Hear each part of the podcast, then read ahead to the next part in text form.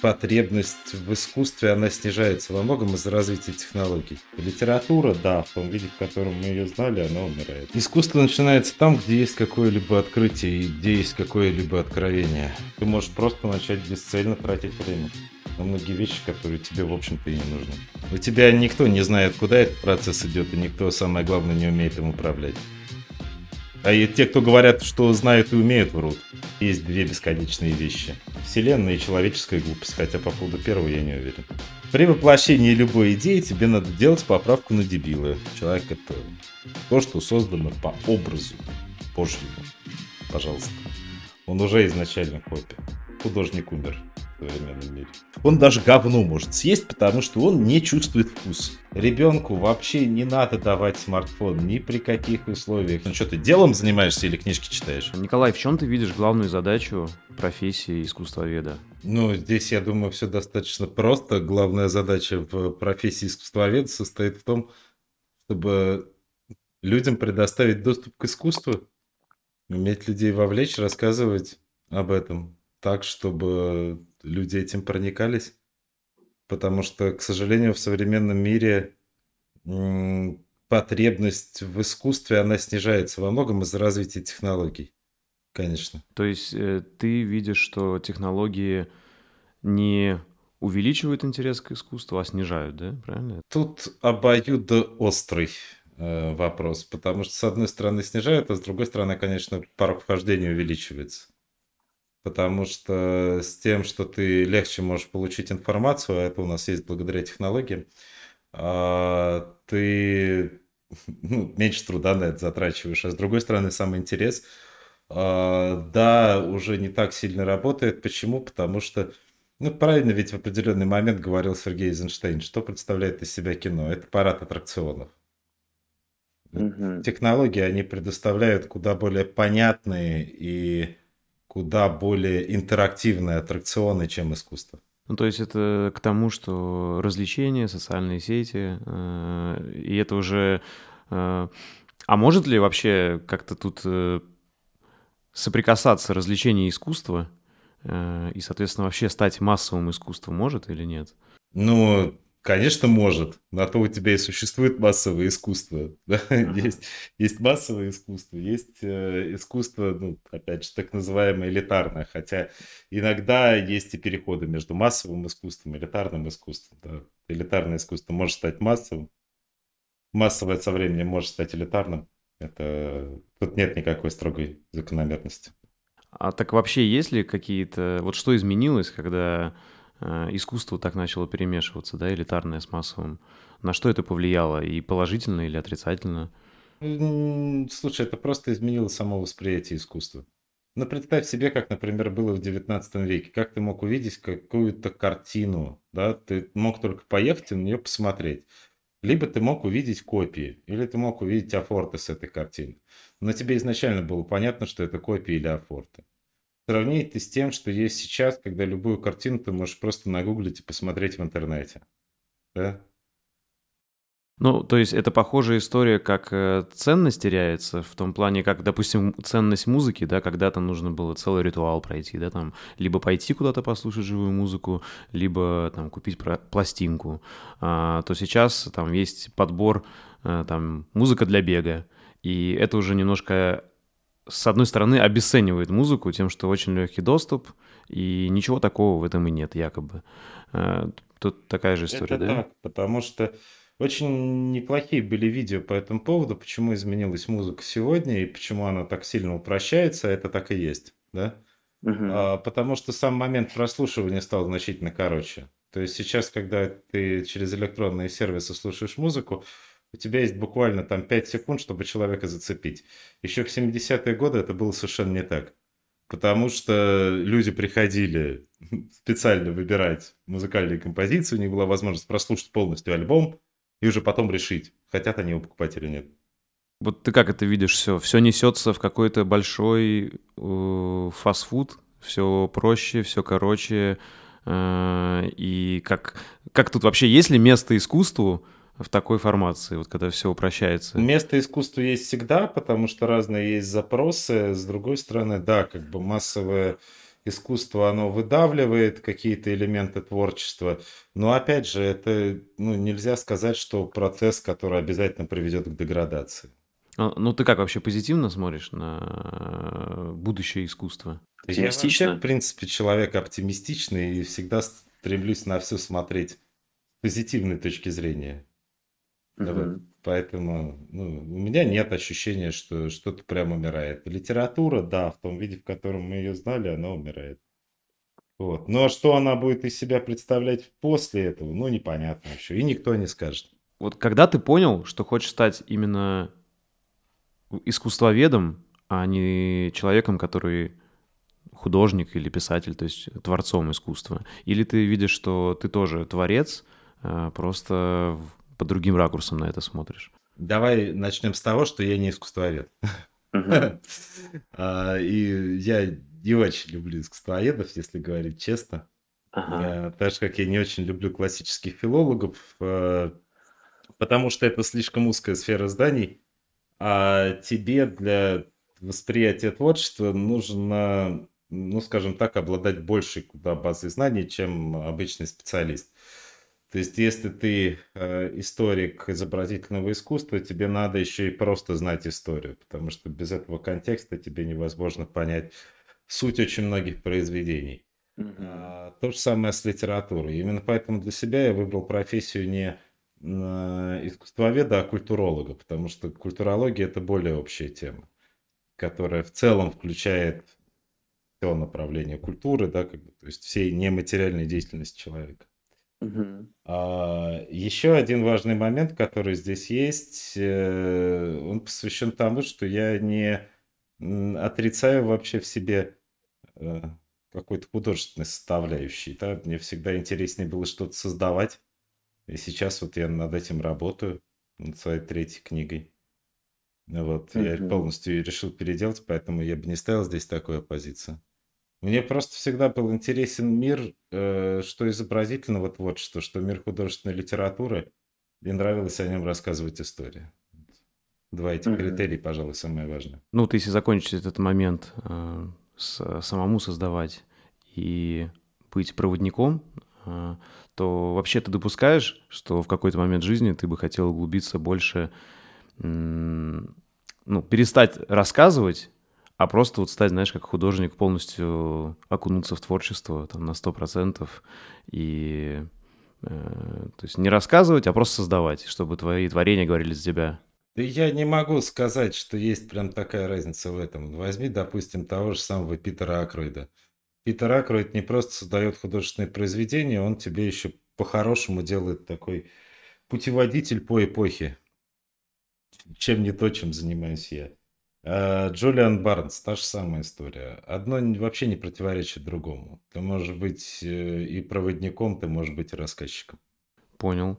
Ну, то есть вообще есть желание написать именно художественную книгу, да? Да, есть. И это как, знаешь, там в ближайшем будущем или... Ну, очень надеюсь, что в ближайшем. Вот если раскрыть эту матрешку, знаешь, э, где все пересекается, творчество, искусство и культура, можешь простым языком объяснить для меня и зрителей, как ты это видишь? Чем все это отличается и где пересекается? Ну, смотри, любой рассказ э, о каком-нибудь художнике, если ты хочешь, чтобы он вызывал интерес, так же, как и рассказ о любом произведении искусства, он строится у тебя по законам драматургии. А, а закон драматургии – это то, что у тебя непосредственно связано с искусством. Поэтому без э, серьезной драматической составляющей у тебя ни одна история никогда не вызовет массовый отклик у зрителей, читателей, слушателей. Поэтому они напрямую связаны. Просто, знаешь, вот когда говорят, э, вот у меня такие, возможно, обывательское да, впечатление, что вот искусство — это э, единицы и какой-то эпогей творчества, э, вершина, а творчество в целом может быть, знаешь, у всех. Вот там ребенок э, двухлетний рисует это творчество, человек там, не знаю, выкладывает фотографии любительские в Инстаграм, это творчество. Но почему вот это нельзя назвать искусством? Где вот начинается именно искусство и заканчивается творчество? Искусство начинается там, где есть какое-либо открытие и где есть какое-либо откровение. Если у тебя есть ощущение, что ты находишься не просто в процессе, если у тебя есть ощущение, что то, что то, с чем ты соприкоснулся, тебя каким-то образом изменило, тогда это искусство. Если у тебя был даже самый увлекательный и замечательный процесс, это было не искусство, это был процесс, это было творчество.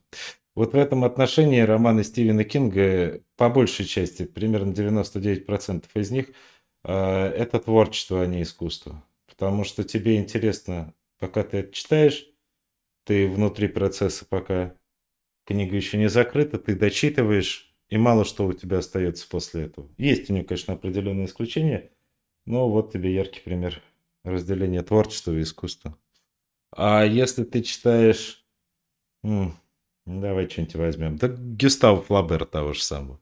Вот читаешь ты Гюстава Флабера, и для тебя это не процесс, потому что когда ты закрываешь книгу, ты понимаешь, что э, книга и автор, они на тебя как-то повлияли, они тебя изменили. А, То есть, э, можно так сказать, э, творчество — это всегда развлечение, в той или... а искусство — это всегда об изменении, да? Да, хотя как бы не отменяет развлечения, потому что все те же самые моменты приема для удержания внимания и всего остального, они также существуют. Как быть, э, знаешь, с такими ситуациями, когда вот человек считает, и, ну, я думаю, он искренне, честно так считает, вот, что на него повлияло какое-то творчество, э, ну, не знаю, там взять что-нибудь банальное, там, там, не знаю, допустим, Моргенштерн, вот он на него повлиял, и он его заставил о чем-то задуматься. Э, Вот, э, возможно, даже как-то на его жизнь сильно повлиял. Это э, вот его такой личный опыт. Почему это не может быть искусством? Э, Почему это остается Это творчеством? может быть чем угодно. Мне просто крайне жаль человека, на которого повлиял Моргенштерн. А это исключительно моя позиция. Ну, если Моргенштерна треки там «Я съел деда» наталкивают вас на мысли о бренности бытия и переворачивают ваше сознание, ну, такое, конечно, может быть. Но тут вопрос к сознанию. Вот если э, тоже так посмотреть, знаешь, по-обывательски, то есть правильно понимаю, искусство, оно всегда как-то идет в усложнение, что ли? То есть Нет, если не что-то... всегда идет в э, Да? усложнение. Да, Флабер достаточно прост, но при этом это искусство. Ну как, он кажется простым, на самом деле нифига не прост. А под маской простоты там скрывается много. Вот ты вот сказал, подчеркнул, что, да, получается, одно из отличительных черт искусства — это вот изменения. А, вот для этого и нужны культурологи, э, которые показывают э, людям, что это именно изменение большое, и как это повлияло на все остальное, А, потому что ведь может же быть как красота в глазу смотрящего, да, и каждый вот этот пример с Моргенштерном, что я взял, то есть внутри него может что-то там происходить, что-то меняться, а, но это там не признается общим искусством, а а признается общим искусством вот именно то, что повлияло а, на какое-то большое количество людей а, и что-то в них изменило и изменило в истории искусства. Так, что ли, можно сказать, или как? Как тебе сказать? Культурологи это как санитары леса. Давай я попробую тебе объяснить. Какой э, самый главный ресурс у тебя есть в жизни, которого никогда не будет больше? Время? Да, это абсолютно верно. Время это единственный твой ресурс, которого у тебя не прибавляется, а которого с годами становится меньше, меньше, меньше, меньше, меньше и меньше. Сколько в мировой культуре произведений, которые уже являются признанными, и это те произведения, которые могут сформировать личность. Ну, наверное, сотни, ну, наверное, не тысячи. Я бы сказал сотни тысяч. И у человека физически не хватит времени для того, чтобы со всеми ними ознакомиться. Просто посмотри, сколько написано книг. Да, потом посмотри, сколько книг ты можешь прочитать за всю свою жизнь, если будешь читать не переставая. Это не больше 10 тысяч. Это вот самые лучшие оценки. Это при том условии, что ты забываешь, это при том условии, что эти 10 тысяч, это даже не капля в море от всего объема написанных книг. Это мы не учитываем фильмы, это мы не учитываем картины, это мы не учитываем произведения других видов искусства. Это только литература. То есть даже если ты потратишь всю жизнь, у тебя хватит на времени только на то, чтобы постигнуть каплю в море. И, естественно, тебе нужна какая-то выборка. То есть тебе нужен какой-то проводник, который будет тебя по этому бесконечному океану как-то направлять. Потому что в противном случае в нем очень легко утонуть. Ты можешь просто начать бесцельно тратить время на многие вещи, которые тебе, в общем-то, и не нужны. Ну, то есть можно сказать, что здесь профессия культуролога пересекается с критиками, да, вот как есть музыкальные критики, кинокритики профессиональные. Я бы не, не, не сказал. Э, критик, он выносит свое суждение. А культуролог далеко не всегда может выносить свое суждение, а, тем более, когда рассказывает о каких-то событиях прошлого. Они у него могут быть, это бесспорно. Но самая главная задача– это заинтересовать людей и показать им, почему это важно, почему это интересно тот момент, когда у людей появилась письменность, они сделали очень важную заявку. Это была заявка на бессмертие. Потому что с того момента, когда появилась письменность, смерть человека перестала быть таким определяющим фактором. Тебя возникла возможность передавать поколе... даже через поколение знания свои. А здесь возникает вопрос, какие именно знания и зачем нам нужны, которые были переданы через поколение. И тут как раз выступают в дело филологи, культурологи, искусствоведы. Работа культуролога очень плотно связана с историей, да? И э, нужно понимать историю, все процессы вообще. Вообще, в целом, наверное, не только историю, а разные другие процессы. И экономику, э, и почему там происходят те или иные процессы в данное время. И из-за этого делать выводы э, что как или то или иное искусство отразило жизнь в тот или иной момент, попало в точку и, соответственно, на что-то повлияло, что-то изменило, да? То есть вот все в совокупности надо учитывать, да? Да, желательно. Если поговорить немного о культуре, э, можно ли, вот тоже я так, э, как непрофессионал, я примерно так делю, вижу, что вот есть общемировая культура, есть культуры которые можно отнести к каким-то временным промежуткам, там, не знаю, как какая-нибудь там культура древней Месопотамии или там Египта.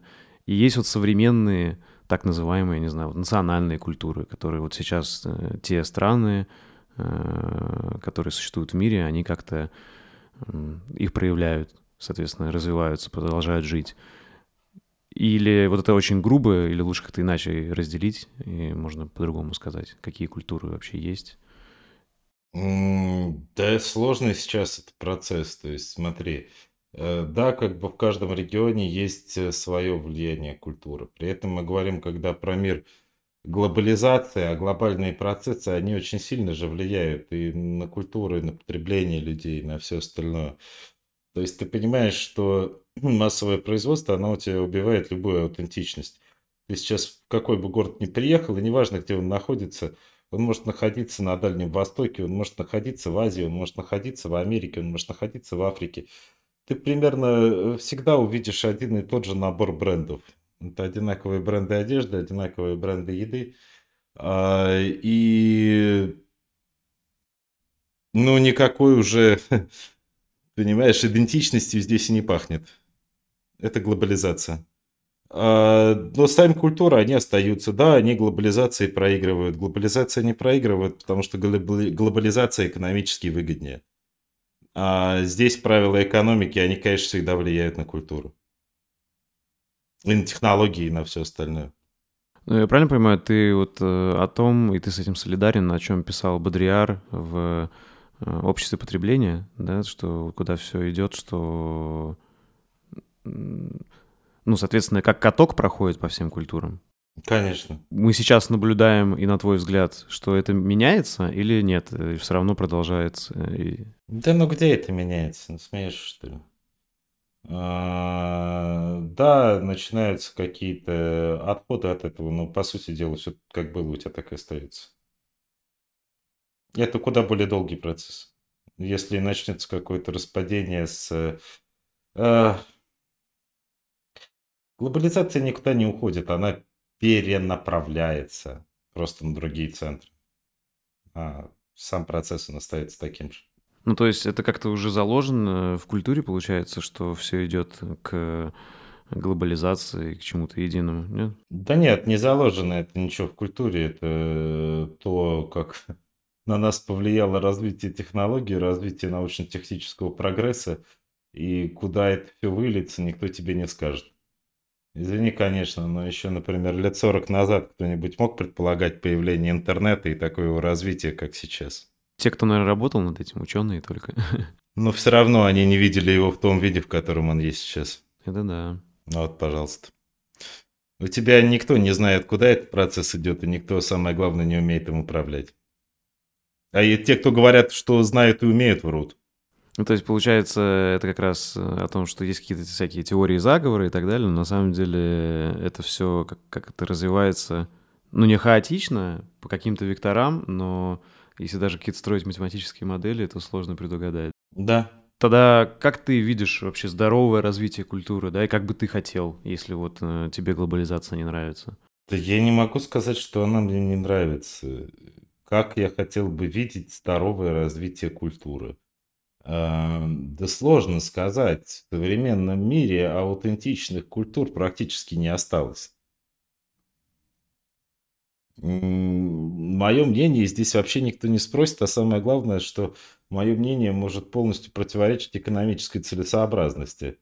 А значит, оно уже будет нежизнеспособно, потому что все в мире делается в основном из экономической целесообразности.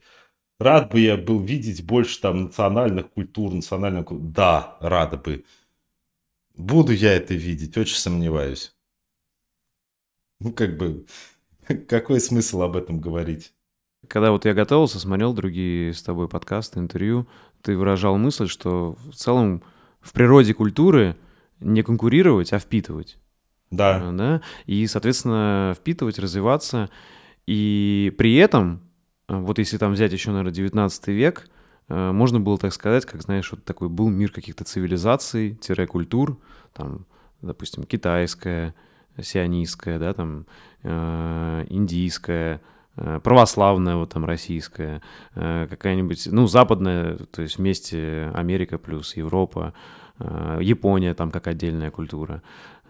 И потом вот пришло время после Второй мировой войны как глобализация — и она сейчас продолжается. Э, ну, то есть вопрос какой? Э, почему-то, вот когда еще в 19 веке было разделение на вот эти вот культуры-цивилизации, они впитывали, развивались, как-то сотрудничали, но при этом оставались самобытными. Да, то есть и это вот отражено очень много и в литературе, и в искусстве, что вот есть, понятно, можно отличить там китайское искусство от православного или западного. А, но а, почему тогда они оставались самобытными? То есть где вот эта грань между обменом и впитыванием и получается оста оставанием, ну, как, ну, то есть оставаться самобытным. Уровень распространения информации разный был совершенно в конце 19 века и то, что есть сейчас. Вот и все. То есть опять же только из-за этого. Чем быстрее уровень распространения информации, чем больше влияния средств массовой информации, которые задают тебе как раз тренды и все остальное, тем больше у тебя влияние и угасание национальной культуры. И тем больше у тебя влияние глобализма. Ну, получается, это естественный процесс э, в такой реальности, да. Абсолютно, да. Ну, получается, то есть все идет все равно в какой-то единой культуре, да, э, в будущем? Да непонятно, куда это все идет. Вполне вероятно, что это может идти к Третьей мировой войне, после которой никакой единой культуры уже не будет. И мы увидим, возможно, новые зарождения кучи разных культур. Э, тут никто тебе не скажет, и я тебе не скажу. И ни один специалист тебе не скажет, до чего может дойти человечество. Почему? Потому что, как правильно в определенный момент говорил Альберт Эйнштейн, в мире есть две бесконечные вещи. Вселенная и человеческая глупость, хотя по поводу первого я не уверен. Какая главная задача искусства и автора, как ты видишь? Да я не знаю, есть ли вообще в принципе у искусства какая-то задача, ты понимаешь?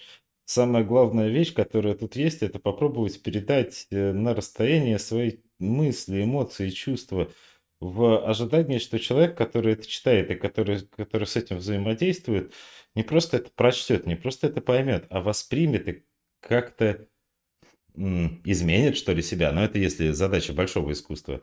Если ты пишешь там романы для развлечения, это роман для развлечения, да? Не надо к этому никаких критериев предъявлять. И это творчество. Роман для развлечения – это творчество, а не искусство. Да, да, да, это, это творчество.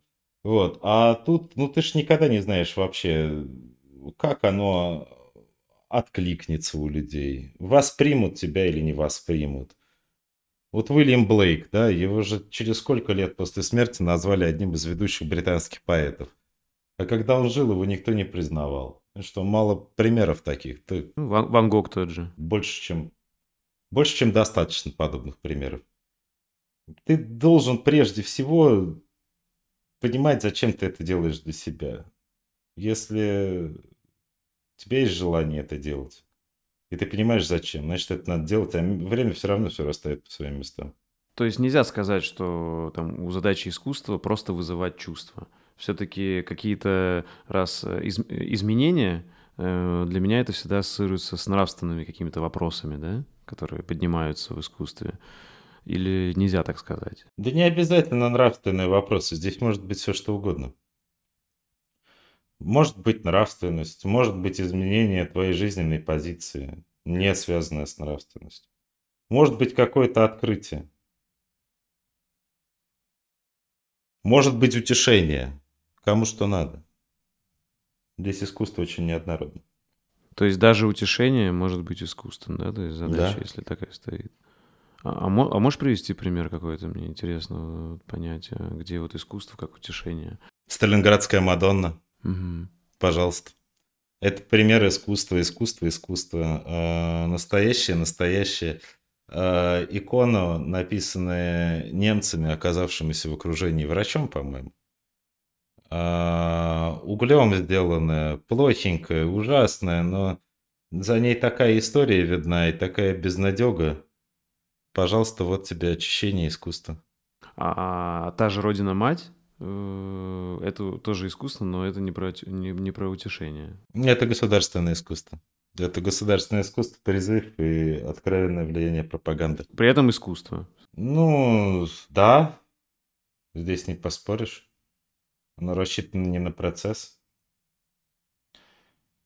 Можно, оно может нравиться, может не нравиться, но это искусство.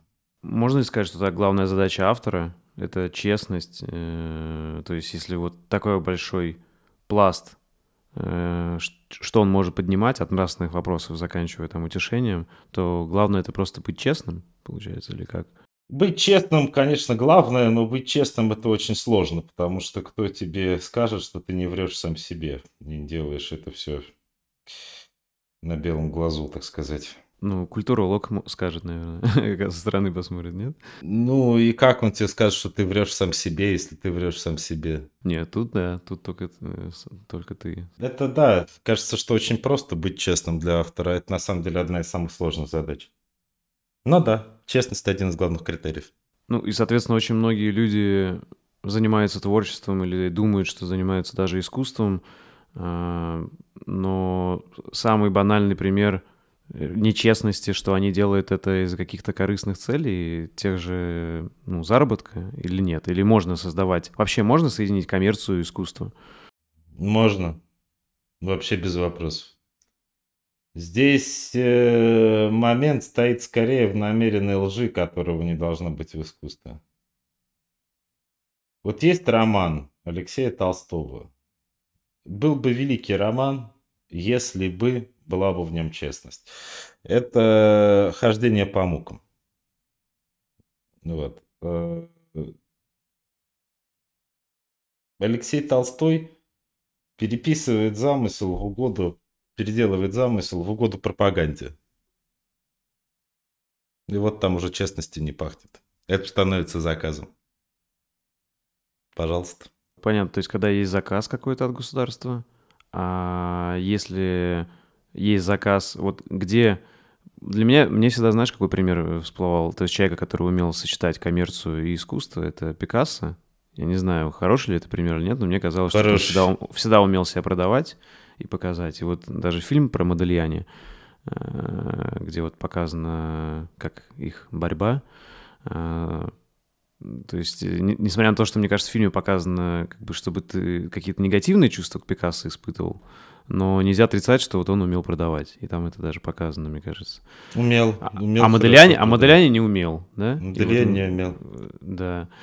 И э, вот Э, просто если взять, все-таки больше ты, наверное, людей творчества, которые не умеют продавать, и, соответственно, это как? Это, не знаю, какая-то э, важная вообще составляющая людям искусства учиться э, или вообще в целом творческим людям продавать. И где тут тонкая грань, да, чтобы это вот не стало... Это вообще не обязательно, для этого достаточно иметь агента, который будет тебя продавать, и все. Не, не надо в себе объединять разные совершенно факторы. Это и специальные сейчас должности, которые занимаются продажей. Соответственно, Пикассо это больше исключение. Да, Пикассо это исключение. И тот момент, когда рынок арт-дилеров еще не был так насыщен, как сейчас, он только формировался. И на самом деле, вот ты уже даже в нашем сейчас подкасте поднял эту тему, и когда готовился, почти в каждом ты поднимаешь вот насчет того, что э, капитал, грубо говоря, правит миром и очень сильно влияет на все процессы, и в том числе на искусство, э, то как, ну, то есть звучит, знаешь, так, э, как сказать, ну, как негативная оценка, да, и, соответственно, э, вот мы живем в капитализме, а как иначе, да, то есть вот э, вообще возможно ли что-то и другое, да, и вот были попытки, там, не знаю, социализм или еще чего-то, но пока успешных не было. Соответственно, ты как-то вообще видишь, что может быть мир без капитала, который вот так всем управляет, и из-за этого, соответственно, все интересы в итоге коммерческие? Или все это утопия? Да это возможно. Если люди еще не построили ничего подобного, это не значит, что это невозможно. Это проблема людей, что они это еще не построили. А, можно относиться к этому, конечно, как к утопии. Но опять же, здесь вопрос достаточно сложный. А, изжил ли себя капитализм? Да что, Изжил для себя капитализм? Да черт его знает. Хорошая ли это форма правления? Ну, как в определенный момент говорил Черчилль, худшая, но проблема в том, что люди еще ничего лучше не придумали. Соответственно, вот э, все, о чем э, мечтали и пробовали, и в нашей стране в том числе, ты считаешь, это просто неудачные попытки, или вот для тебя это точно уже не рабочая схема, и надо что-то другое думать, в другую сторону? Знаешь, когда ты берешь для выполнения любой идеи, тебе надо делать поправку на дебила. А никто этой поправки на дебила не делает. А, вот смотри, у нас есть учение Христа, да? Одно из главных положений которого не убей. Угу. Да? Да, и есть религиозные войны, да? Да, а есть религиозные войны и крестовые походы. Как оно вот выродилось одно в другое, а? Ну да, я тоже много думал об этом. Мне кажется... При воплощении любой идеи тебе надо делать поправку на дебилы. Или на ложное восприятие. И ты от этого никогда не застрахован. Хорошая ли идея коммунизм? Вот такая. Хорошо ли ее воплотили? Не особо. Ну и в целом э, гениальность Маркса сложно э, ну, отрицать, правильно? То есть это труд колоссальный и крутой. Не, он... Слушай, я не имею ничего против э, левых идей. В них есть э, огромное количество не просто светлых, важных и там краеугольных для жизни, я бы сказал, понятий, да, исходя из того, что каждую особь надо вообще человеком считать, а не просто рабочим скотом. А, это все так. Проблема в том, как это воплощали. Согласен. А, тогда, если вернуться к искусству, можно ли создать произведение искусства, будучи, знаешь, как-то абсолютно самобытным, а, не изучая другие предметы искусства, не изучая историю? Можно, и тебя никто не поймет. Потому что ты будешь общаться только с самим собой, если ты не изучаешь историю, если ты никоим образом не обращаешь внимания на то, что творилось до этого. А, но такие вообще есть э, примеры, знаешь, вот таких самобытных абсолютно, которых потом признали? Нет, абсолютно самобытных нет. Но абсолютно самобытный он не будет признаваться, это... Ну что-то... Для любого искусства важно понимание. Да? Какое у тебя может быть понимание, если у тебя нет никаких крючков для этого понимания? То есть, если произведение абсолютно самобытное. Вот ты увидишь, например, а, какой-то камень. На этом камне будут выгравированы какие-то символы. Ты не понимаешь, какие это символы. Ты не понимаешь, что это за камень. Но выясняется, что это вообще плита какой-то инопланетной цивилизации, а то, что ты видишь перед собой, это самый блестящий роман этой цивилизации. Но ты его не прочитаешь. Ты его не прочитаешь, ты его не оценишь, ты ничего. Она будет для тебя просто камнем расписанным и все. Ну, можно так да, сказать, что искусство невозможно без культуры, а культура невозможна без истории, да, и понимания. Да. Без кода который ты подбираешь без шифра. И, соответственно, тогда, получается, искусство не обязательно должно быть всегда новым, оригинальным, уникальным. Оно может и переосмысливать старое, правильно, да? Конечно. Интертекстуальность — это вообще одна из главных вещей, которые есть в искусстве. Любой писатель, любой писатель, любой художник, он находится в диалоге. Он находится в диалоге не только со своим временем, но и со своими предшественниками. А как тогда вот в нашем современном мире, да, там, кто как его называет, там, постмодернизма, метамодернизма, но как, на твой взгляд, вот эта вот грань, которая, на мой взгляд, сильно размылась, отличать оригинальность, э, уникальность автора от плагиата? Там, вот как понять, что вот появилось действительно что-то э, новое? Или уже и об этом и думать не надо? Во-первых, да, надо определить понятие плагиата. Плагиат – это намеренное воровство. Если ты использовал чьи-то идеи, да, это не плагиат. Это интертекстуальность. Потому что ты находишься под... А... Здесь вопрос, а как мы относимся, почему мы так ценим оригинал? То есть тебе, вот тебе зачем, чтобы эта идея была супер оригинальной, новой, свежей? Э, хороший вопрос. Э, мне скорее всего, знаешь, если я что-то делаю, вот занимаюсь творчеством, э, мне бы хотелось как-то максимально проявляться в нем и, соответственно, показывать свой стиль, там, свою личность. Но при этом я понимаю, что это не главное, что главное мне гораздо больше, как повлияет это на людей. Мне все время хочется, чтобы положительно влияло. И вот если даже я влияю положительно и в чем-то я не оригинален, ну, тогда меня это не так сильно беспокоит. Вот это мой личный ответ. Вот. А если, говорю, у меня больше, наверное, оригинальность, если это больше, наверное, какие-то, знаешь, вот, ну, наверное, очень связано с эго. То есть хочется просто выделяться, там, иметь свой стиль, э, быть в чем-то пер первым. Это просто наследие гуманизма эпохи Возрождения когда каждый художник стремился каким-то образом выделиться, чтобы не быть как все. Потому что это приносило ему в том числе бабки. И бабки хорошие. Живопись в то время это очень выгодное занятие. А в средневековье вообще не парится по поводу оригинала и по поводу копии. По мнению средневековья все это копия. Потому что мир изначально, да, человек сам копия. Человек это то, что создано по образу Божьему. Пожалуйста. Он уже изначально копия. Таким образом, любой творец, когда он что-то создает, он все равно делает копию с изначального творения.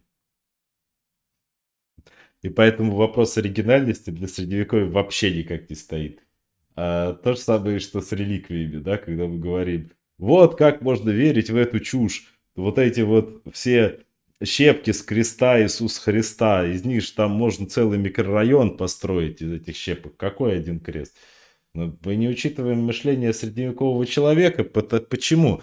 Да потому что если Бог захочет, чтобы эта щепка стала щепкой с креста Иисуса Христа, она будет щепкой с креста Иисуса Христа. И все. Тут вопрос веры, да, тут вообще не вопрос оригинала. Об этом вообще никто не парится и не задумывается. Самое важное, чтобы идея новая или что-то была новая, оригинальная для тебя. Тогда это будет открытием. Ведь каждый человек индивидуально заново познает мир. Все идеи уже были тысячи раз высказаны. Это желание каждого человека увидеть что-то новое в своей жизни и прийти к какому-то открытию. Если произведение дает возможность прийти к этому открытию, оно уже хорошее. И неважно, какая идея там, насколько оригинальна взаимодействует Танос с тобой здесь и сейчас? Вот скажи мне, пожалуйста, вот ты читаешь ремарка и наслаждаешься ремарком. Вот тебе не хочется класть на то, где еще до ремарка были высказаны подобные идеи? Ну, я, скорее всего, даже не, не задумаюсь об этом, когда я его читаю. Да. Вот в том и дело, да? И, и, и много подобных моментов. Это задротство, когда ты начинаешь пытаться выяснить, где что как было. Ты таким образом убиваешь ход в литературу.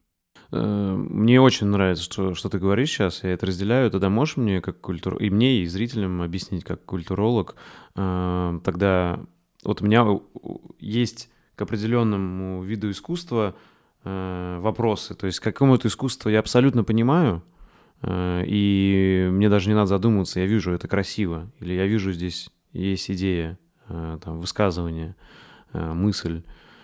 А к некоторым видам искусства, допустим, там как абстрактный экспрессионизм, там Марка Ротко, э, вот у меня слова какие-то другие, знаешь, грубо говоря, это, ну, это может быть похоже чем-то на дизайн для меня, знаешь, я вот так могу это оправдать, там, повесить где-то, это может выглядеть как, ну, где-то даже стильно, где-то даже стильно, но вот какой-то глубины я в этом не вижу и искусства, вот, можешь объяснить? Слушай, ты никогда не видел Марка Ротко. Давай начнем с этого. Только фото- фотографии. Если ты видел, если ты видел фотографии картин Марка Ротко, ты не видел Марка Ротко. Потому что для того, чтобы понять, что делал этот художник, надо э, понимать, э, как он исследовал влияние цвета на психику человека. Он исследовал это так круто, что в итоге с собой покончил. И действительно, люди, когда находят своего картину, они рыдают, просто их надо в оригинале видеть. Это очень мощный эмоциональный посыл, но про него не расскажешь, если ты просто используешь стороннее изображение или даже хорошую фотографию. Она никогда не даст тебе такого же ощущения, как если ты отказываешься перед картиной, потому что картина объемная, а не двухмерная. Вот. Тебе самый важный момент. Даже двухмерное изображение, оно все равно объемное, в отличие от фотографии. Поэтому надо смотреть изображение в жизни, а не на фотографиях.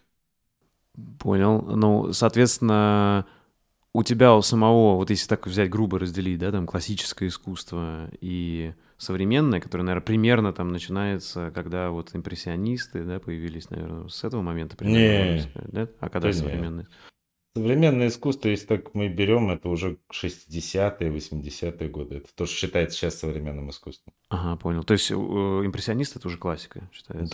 Да, да, да. Ага. Ну вот, соответственно, мне импрессионисты понятны, мне нравятся. И вот тогда я согласен, например, с 60-х годов вот у меня начинается все больше вопросов. И это понятно, я всегда оправдываю, что я там недостаточно начитан, недостаточно, недостаточно насмотрен, недостаточно культурен. Э, поэтому я этого не понимаю. Но, с другой стороны, наверное, это достаточно популярная тоже точка зрения, да, что не все тоже понимают. Я могу понять манифестацию, которая стоит там за квадратом Малевича. Его я видел вживую в Петербурге, да, в Эрмитаже. Э, но вот меня это не поражает так, как, допустим, если я смотрю там на работы Микеланджело или даже того же Питера Брейгеля, я понимаю, что там не так красиво нарисовано, но меня это гораздо больше завораживает. Понимаешь, в чем дело? А, здесь важен контекст. Ну, черный квадрат Малевича, да? Вот если ты просто увидишь черный квадрат Малевича на стене, на выставке, ты вообще хрен положишь на это произведение, ты никогда не поймешь, что делает Малевич. Если ты не знаешь историю всю, да. Если ты не знаешь историю, ты никогда не поймешь, что он, почему черный квадрат. Почему черный квадрат это крутое, а это крутое произведение. Это крутое произведение. Дальше я скажу такую штуку, которая очень похожа на нонсенс. Э, это крутое произведение, которым невозможно наслаждаться, потому что это произведение искусства, которое изначально отрицает категорию эстетики и показывает энтропию в чистом виде. То есть, с точки зрения акта искусства, это блестящая штука, которая есть. Это гениальный манифест и гениальное произведение. Ну, писсуар Дю, э, Дюшана также? Нет. Нет, нет. Фонтан, фонтан от Дюшана это хулиганство. Ну, что он сделал? Он просто взял, поставил писсуар, написал фонтан. Да, как бы, это хулиганство. А Малевич-то не такой черт. То есть, если ты берешь э, вообще его э, исследование живописи, он же очень одаренный художник. Да, у него отдельные картины есть очень красивые, ну, эстетические. Он э, человек, который воспринимает себя, он же даже свой портрет пишет в образе э, Казима Медичи, а, потому что считает себя новым деятелем эпохи Возрождения, нового Возрождения. А, его идея с черным квадратом, она интересна по какой причине. Он же ведь размещает это в красном углу за место иконы. Он помещает черный квадрат. Фактически говоря о пустоте. Почему пустота? Да, вот. И зачем она тут? А искусство, оно полностью противоположно энтропии как таковой. Потому что даже когда ты описываешь какой-то жуткий акт энтропии, например, кораблекрушение, или, например, пожар или землетрясение, то есть то, что ведет к разрушению, да, самой энтропии. Когда ты создаешь эту картину, ты все равно создаешь акт творения. Ну, даже если, даже если это фотография, может быть, да, какая-то, да. Да, ты все равно создаешь акт творения. Угол и так далее, это все равно творчество. То есть это то, что противопоставлено энтропии. Когда ты показываешь энтропию в чистом виде, это черный квадрат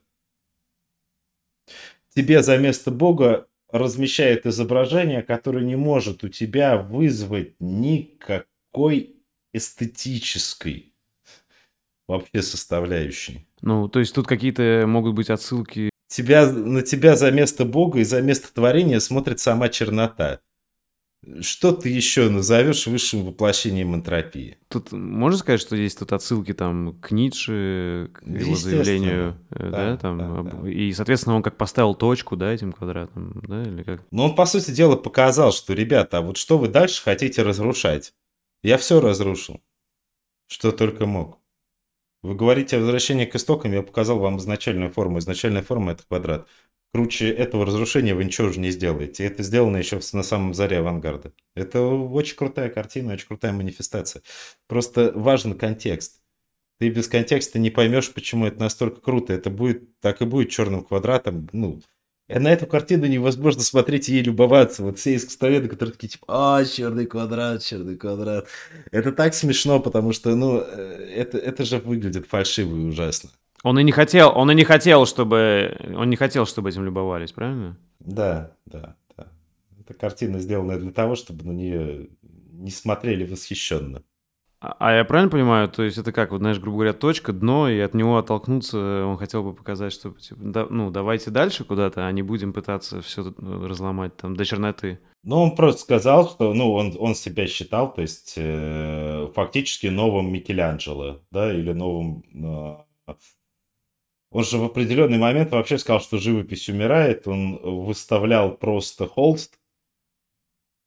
Назвал его, по-моему, «Белый квадрат». Да, на выставке. Вот, и вообще ушел в философию, потому что решил, что художник умер в современном мире. Ну, кстати, вот если говорить о умении продавать, он, наверное, тоже умел, да? Да, еще бы. Еще как. А как, на твой взгляд, воспитывать вкус к искусству? Как ты понимаешь, что есть бескусица, что вкусовщина, а что хороший вкус. Вот как разделить эти три понятия?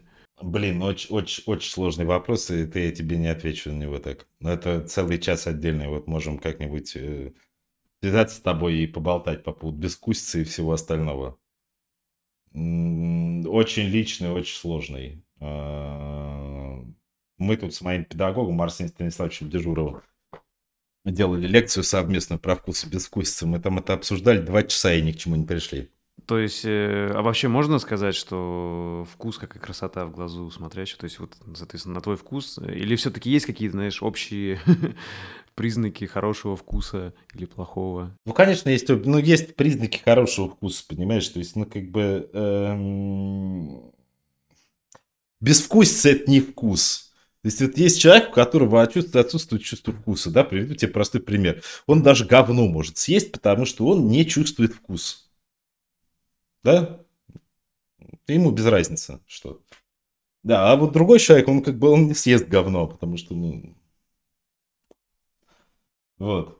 И то же самое есть в искусстве. Это нормальная абсолютно штука, просто это достаточно сложно определимо. Кто решает? Когда решает? Что называется вкусом? Ну, то есть, а какой-то вообще, на твой взгляд, законы красоты есть? Когда вот кто-то понимает, вот это красиво, нет? Нет, нет, нет. Это все было переформатировано уже тысячу раз, еще в 19 веке, и об этом высказались да, все, кому не лень. В том числе, например, Шарль Бадлер, который тебе полностью переписал все законы эстетики. Тогда вообще как э, вот ты разделяешь эту концепцию постмодернизма? Тебе она вообще близка? Э, что именно? Э, ну, вот именно то, что, по сути, может, каждый волен смотреть на все, как он хочет, я это так понимаю. То есть нет, грубо говоря, если во времена модерна, то есть были какие-то идеалы, то теперь все, их нету, Соответственно, а ничего в замену этого придумано не было. Э, получается, как бы жизнь такая без идеалов, э, и получается, каждый живет как хочет. Ну, все в основном сейчас и живут как хотят, но нельзя сказать, что я это одобряю. Ну, то есть тебе как, тебе больше близки идеи модерна и тех времен, или постмодерн ты тоже чем-то тебе нравится? Мне вообще ближе всего Флабер, Гюстав. А по стилистике еще и Мельзоля. Я человек прошлого в этом плане. Ну и Чехов, как я понял, да, ты любишь тоже? И Чехов люблю. Да. Ну, ты если немножко еще про вкус, я понимаю, допустим, как человеку, который занимается творчеством, э, почему ему нужно воспитывать вкус, э, насмотренность, там, наслушанность, если он музыкой занимается. И потому что как раз, чтобы вырабатывать э, и свой стиль, и стараться сказать, если не что-то новое, Э, то просто тупо не повторять э, одно и то же, а постараться как-то, может, под другим углом на что-то посмотреть. А вот обывателю, простому человеку, который, ну, работает на работе не связанной с творчеством, зачем ему воспитывать вкус? Чтобы быть умнее. Давай скажем так. Эм, я не так давно общался со своей маленькой племянницей. Племяннице на данный момент три года. Три, почти четыре будет. Нет, три будет. Будет три. Э, я ей э, показывал фокус. Вот такой вот. Да? И она думает, что я себе пальцы отрываю. Это понятно. Ей еще трех лет нет. Да? Но когда человек в 20 с чем-то думает, что вот этот пальцы отрывают, это проблема, да? Согласен. Вот то же самое и со вкусом. Если мы рассматриваем у тебя искусство как определенный парад аттракционов, как говорил об этом Эйзенштейн, то нужно понимать, что эти аттракционы должны быть хотя бы увлекательными. А когда тебе показывают вот это на протяжении всего времени, это, конечно, безвкусица. Ну, это, к примеру, те же сейчас э, разные фильмы про супергероев. Конечно, это вот все точно такой же фокус. Ну, то есть показать какие-то дешевые трюки, дешевые развлечения, да, и да, просто да, да, менять, грубо говоря, рескин персонажей делать просто и все. Да. Да. А что думаешь в целом о такой, знаешь, популярности нон-фикшн литературы, много из которых, на самом деле, на мой взгляд, пустая? И вот как будто, если заходишь в книжные магазины, то как будто нон-фикшн пытается захватить этот мир. Не знаю, может, у меня такое впечатление. У тебя нету? Да, разные есть. Разные есть нонфикшн. Э, люди... Ну, сейчас всплеск популярности нонфикшн по какой причине возникает? Э, у людей полное убеждение, что э, художественная литература, она существует для развлечения, а нонфикшн литература, она помогает тебе прокачать твои навыки. Это очень глупое убеждение, потому что на самом деле художественная литература не меньше помогает прокачать твои навыки, и самое главное, не меньше помогает прокачать твой эмоциональный интеллект. Это раз. Два. А нон-фикшн литература бывает очень разная. Очень разная. То есть читать, например, книги по успешному успеху, ну да, это идиотизм. Они все похожи одна на другую. И дальше ты как бы видишь вот эти все замечательные истории о том, как люди становятся богатыми, как им это к себе применить. И понятное дело, что большей частью у тебя есть маркетинг. Это как история этого Роберта Киосаки, богатый папа, бедный папа. А выяснилось, что как бы ни богатого папы, ни бедного папы не было. И это, по сути дела, не нонфикшн, а точно такой же фикшн. Да? А, они разные абсолютно по уровню. Я читал очень классные нонфикшн произведения. Я считаю, что популярность, да, восходит из-за вот этого ложного убеждения, но хорошие произведения есть, да, есть, их немало. Да, согласен. Э, есть прям ну, научные труды классные, которые популяризируют какую-то ту или иную научную тему.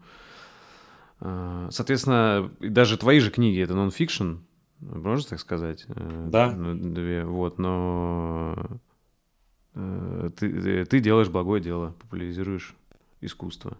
Спасибо. Вот если вернуться к вопросу, да, там, что искусство разное, может быть, там, может учить, может не учить, да, но вот мне тоже все время нравилась идея, и я многому учился, когда читал э, ну, и читаю художественную литературу. То есть для меня это ценность, что художественная литература учит. А Как ты считаешь, вообще кто-то может читать художественную литературу, э, не задумываясь о том, что ну, это, это действительно обогащает тебя, вот просто как развлечение потреблять. Или, ну, для меня это просто супер логично, что художественная литература полезна и развивает тебя как личность. Ну, это для тебя логично, а для большинства людей нет, и они также потребляют это как развлечение. Меня было немало знакомых, которые ко мне подходили, спрашивали, что ты делом занимаешься или книжки читаешь? Ну, да, это, это нормально. У разных людей разное восприятие. И это восприятие ты никогда не поменяешь. Не поменяешь, потому что, эм, как тебе сказать, процесс, который не виден, а любой духовный процесс, он не виден, вызывает вопросы в качестве его оценки. То есть, если ты выкопал яму, можно это легко оценить. Ты взял и выкопал яму, да? А если ты как-то прошел через нравственное становление, как ты это оценишь? На вид такой же, да? Может, глаза стали погрустнее, и все. А, Тогда, может, ты дашь какие-то рекомендации, знаешь, людям, э, которые очень сейчас в современном мире, понимаешь, э, вниманием тяжело управлять очень многим людям. То есть они просто заходят там в интернет, в YouTube, в смартфон и улетают куда-то там в Инстаграм. Э, При этом э, они, возможно, понимают, что это проблема, да, и хочется больше потреблять именно искусство и качественного, э, качественного, ну, и качественный контент, может, звучит не очень, э, ну, я другое слово не подобрал, то какую ты рекомендацию дашь э, людям? Вот, может быть, ты сам, не знаю, как-то у себя ограничил э, потребление там соцсетей. Вот смотрите, есть один очень важный момент. Во-первых, а, все зрители, которые имеют сейчас своих детей и занимаются воспитанием, запомните одну очень важную вещь. Ребенку вообще не надо давать смартфон ни при каких условиях, если вы хотите, чтобы ваш ребенок выжил, вырос здоровым, если вы хотите, чтобы он грамотно владел языком, развивал свой словарный запас, приучайте его к книжке, не давайте ему планшеты, не давайте ему смотреть мультики. Он от этого тупеет, потому что сознание ребенка еще очень нежное. Учитывайте сами, что постоянное потребление контента через соцсети и постоянное нахождение в телефоне– это тоже крайне большой минус. Вам нужно делать детокс цифровой и учиться концентрировать внимание, в том числе на книгах. Здесь лучше всего подойдет один замечательный метод. Вы берете небольшие временные интервалы, если вам, например, тяжело сосредоточиться на книге. То есть вы очищаете себя от всех внешних факторов, выбираете 20 минут, и следующие 20 минут, которые вы засекаете, вы уделяете внимание только книге. А, И так, постепенно подходами, вы учитесь концентрировать ваше внимание на других объектах. Это делается постепенно, если у вас уже вот нет возможности так переключать внимание свободно. Но первый момент, да, не давайте детям знакомиться с э, телефонами до того момента, пока они не вступят в подростковый возраст и когда у них уже будет более-менее сформированная психика. И второй момент – это приучайте себя к концентрации внимания. Сейчас очень много всего в мире, что отвлекает вас. Соцсети, реклама, все что угодно. А возможность концентрировать внимание – это одна из самых важных вещей для восприятия и понимания искусства. Ну, Кстати, чтение прокачивает концентрацию внимания, тоже тяжело. Так и есть. Последний вопрос, э, раз время ограничено, то если кто-то из зрителей еще тебя не знает, то где сейчас лучше всего следить за тобой, твоими проектами? А, да на Ютубе. YouTube, Telegram, YouTube Панкман, Telegram Панкман. Там все есть. Все, спасибо большое, что нашел время. Пожалуйста. Спасибо за внимание. Если вам понравился выпуск и вы хотите внести свой вклад в продвижение подкаста, то, пожалуйста, поделитесь им с друзьями, оставьте отзыв в комментариях и подпишитесь на него в удобной вам площадке. Также вы можете поддержать подкаст, став моим патроном по ссылке boosty.to слэш Ник Чернобаев и получать полные версии подкастов, а также предлагать вопросы, которые я могу задать моим будущим гостям. Всем спасибо и всего доброго.